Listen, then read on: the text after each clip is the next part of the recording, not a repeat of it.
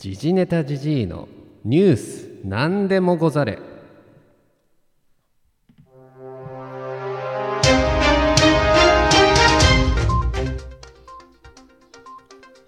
こんばんは。桂小枝です。小枝ですけれども探偵ナイトスクープに戻りたいんでございます。やっぱりまっちゃんみたいにモノマネはうまくいかないですね。どうもこんばんは。時事ネタじじいです。皆様いかがお過ごしでしょうか。ということで、えー先週に時事ネタヘッドラインを行いまして、えー今週はですねそれを掘り下げるボーリング調査のコーナーです、えー桂枝雀についてということでお送りいたしますけど皆さん、えー桂枝雀さんの落語は、まあ、見たり聞いたりされたことはありますでしょうか？ということで、まあ、桂枝雀さんといえばですね、えー上方落語を代表するまあ、落語家ということで、まあ、どういう方かというのをと紹介していきたいなと思いますけれども、えー今回紹介する2代目桂枝雀さんですね、えー1939年8月13日生まれ、えー兵庫県神戸市生まれの落語家ということでもともと桂小米という名前で、えー活動していたんですけれども、えー17歳の頃ですかね、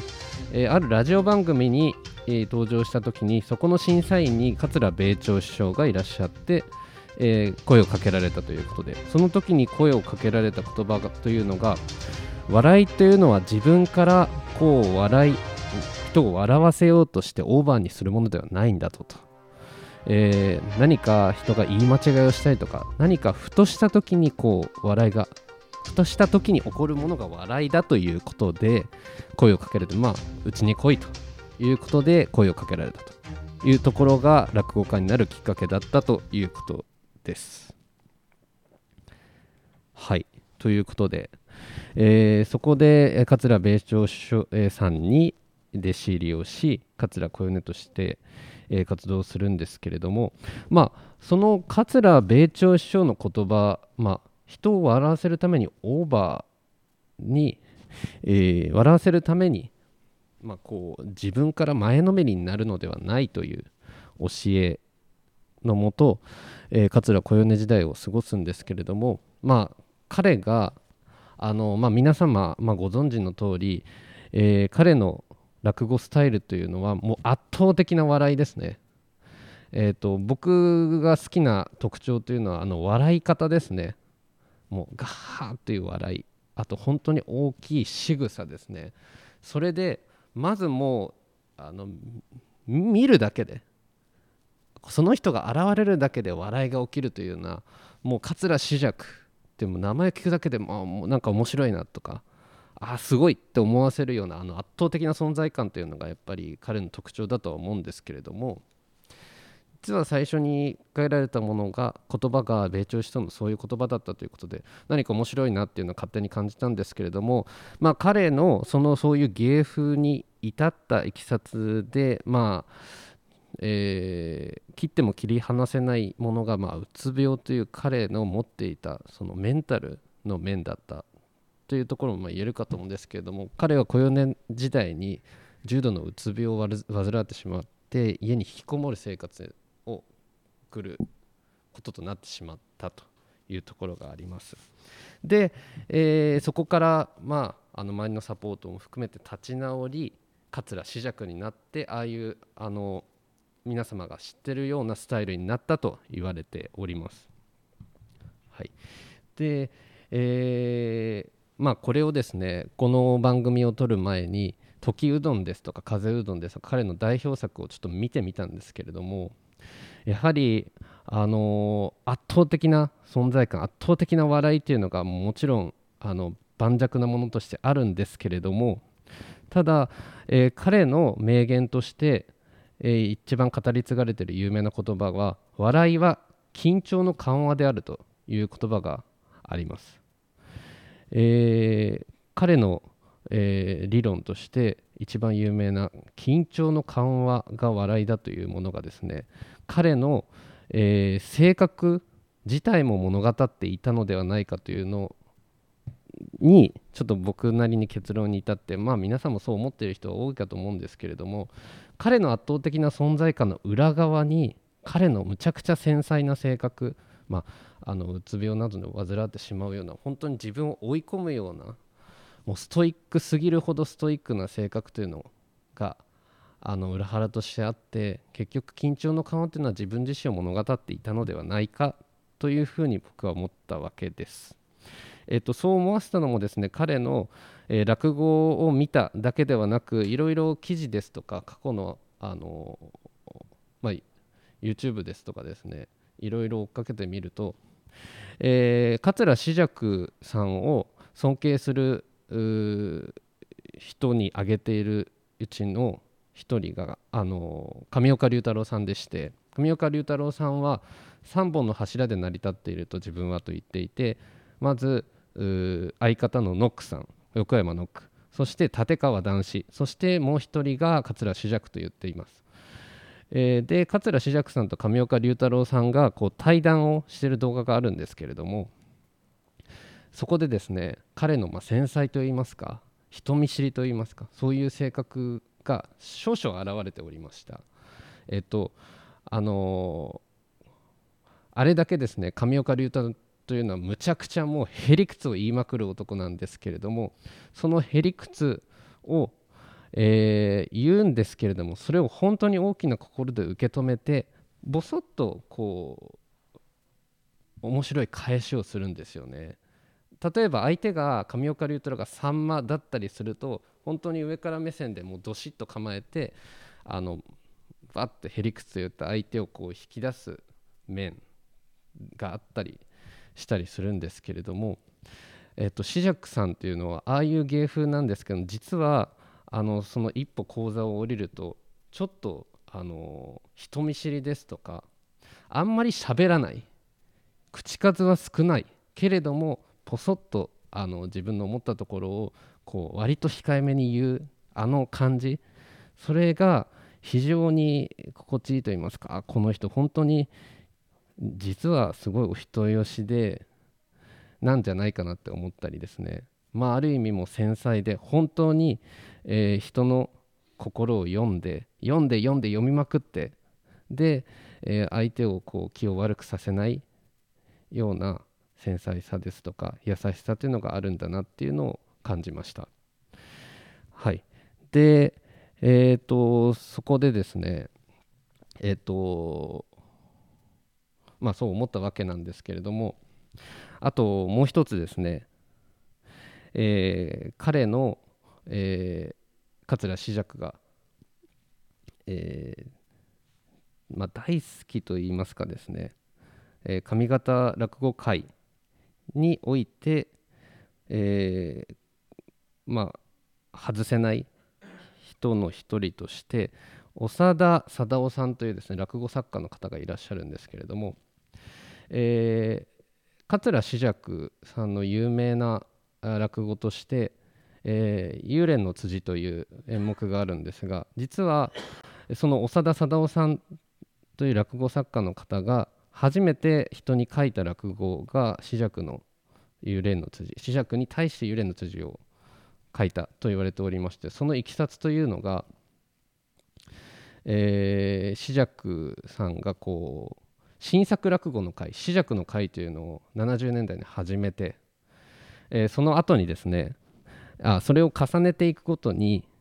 えーと、1回目はすごい大きな笑いだったんだけれどもその長田さんが分析するに2回目からあれと思い出して3回目にも人がついてこれなくなっちゃったということで。でその後あのもうその時も一大有名な紫尺に対してその時サラリーマンだった長田さんがちょっとあのあなたの目指す落語ってそうじゃないんじゃないの？って言ってえー、じゃあということで米朝大全集をもうバーッと、えー、あさりで見よう見まねでこう書いたのが幽霊の辻だったということでそれを見た紫尺があのちょっと来なさいということで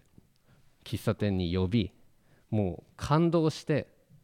あのもう雄弁にこう喋ったと。でその後長田さんとこう友好関係がどんどん続いていってあの彼のこう落語に探求心をこう揺さぶる一つのエピソードとして語られているんですけれども、え、やはりその、まあ、ある意味、えー、落語家ではないそのもともとその落語業界にいなかったサラリーマンにさえも触発されて、え、こう落語を磨いていく本当の探求者だったんだなっていうちょっとまああの話がいろいろですねこうあのあっちあっちこっち行ったりしてですね、え、まとまりがない、まあ、いつもの通りの話になっちゃっているかもしれないんですけれども実はその長田さんがですね、えー、紫尺が亡くなられても本当に憔悴しきって実はもうその紫尺との出会いからもう紫尺割と一辺と、まあ、いろんな髪型の落語の落語作家になってやっぱ紫尺というのはもう一目置いていてで紫尺が自殺をした後亡くなった後にも憔悴しきってたところにある人から「おお元気か?」と声をかけられたと。でその「お元気か?」というその言葉を聞いた時にあ落語家は紫尺だけじゃないんだとまあ、分子さんもいたり雑魚場もいたりともちろん髪型にもいろんな落語家がいるんだというのを目を覚まさせてくれた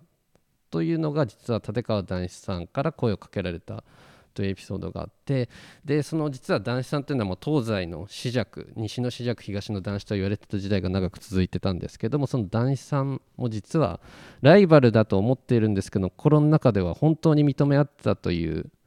ところが分かるエピソードがこれからなんですけどその「お元気か?」と声をかけて長田さんがどのまあ紫尺さんとのやり取りがいろいろあってで長田さんはえっ、ー、と男子票紫尺票としてそれぞれ、えーと、自分に責任を求めるのが紫尺で他人に責任を求めるのは男子だという結構あの、まあ、そういう論を展開してるんですけれどもプラス、えー、それを聞いて男子は実は落語の見方に関しては俺じゃなくて紫尺の方が実はあの正しいんじゃないかと思う時もあると。ぼそっとそこで言ったらしくてですね。でその後に長田さんがなぜそれを紫尺さんが生きてる時に言ってくれなかったのと。言ったと。で最後にその後に男子が、えー、ぼそっとですね俺は紫尺を助けてやれなかったのかと。あのうつむきながら言ったというエピソードが、えー、そのですね産経新聞のですね、えー、コラムに、えー、書かれておりましてそれで、えー、締められているんですけれどもやはり天才は天才を認めるということだったということでやはり紫尺は、えー、ここの天才であるしもう人間味もあるというかもう人間味もあると言っていいかわからないぐらいちょっと僕たち凡人に僕凡人にはですねちょっとわからない領域まで行った探求者だったのかなと。まあ僕も男子大好きなんですけれども男子ももちろん落語の研究としてもういろいろな研究古典落語の研究をして新作落語もいろいろ作ってるんですけれどもその切り口とは結構違った意味での桂枝雀の切り口ですね。結構科学的にも論説をしていたりとかですね。えー、割とあの文系出身なんだけども割と理系的な感覚でこうものを見ていた目線も男子とは男子にはない目線ですねそういう目線があったからこそ、えー、男子は紫尺に対して落語の見方は紫尺の本当は正しいんじゃないかなって思っていた一因でもあるのかなとふと、えー、思ったわけでございますと。いうことでちょっとまとまりがない感じでしたがちょっとやっぱ紫尺に関してはですねぜひ皆さんあのちょっとちらっとですね演目挙げた、えー、時うどんですね。まああの東の落語に関しては、まあ、時そばという有名な演目があるんですけども時そばがあれば時うどんという実は演目もある。紫尺がされしてますし、えー、先週挙げた「知者医者」も紫尺の「代表的な演目ですし、えー、風うどんですとかですねいろいろあります。もう YouTube にいっぱい出てますし試着全集とももちろんいっぱい出てますのでぜひあのー、今自粛ムードが、えー、高まってきている中ですのでゆっくり家でですねえー、桂枝雀の芸を堪能していただければなと思う次第でございますということで気づいたら15分14秒も経っておりました。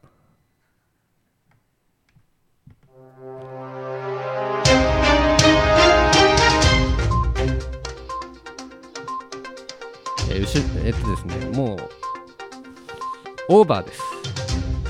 まあででもですねえっ、ー、と家に皆さんね家にいる時間がもう長いですから、まあ、ちょっと伸びたってねあのね延長戦も聞いてくださいよということでいかがでしたか？ちょっとですねあのー、まああのって言うとまた話が始まるんで終わります。で、えー、来週からはですねこのえー、来週からですね今この博多南駅前ビル中市2階と4階が完全に閉館しておりましてまあそのようまああごめんなさい。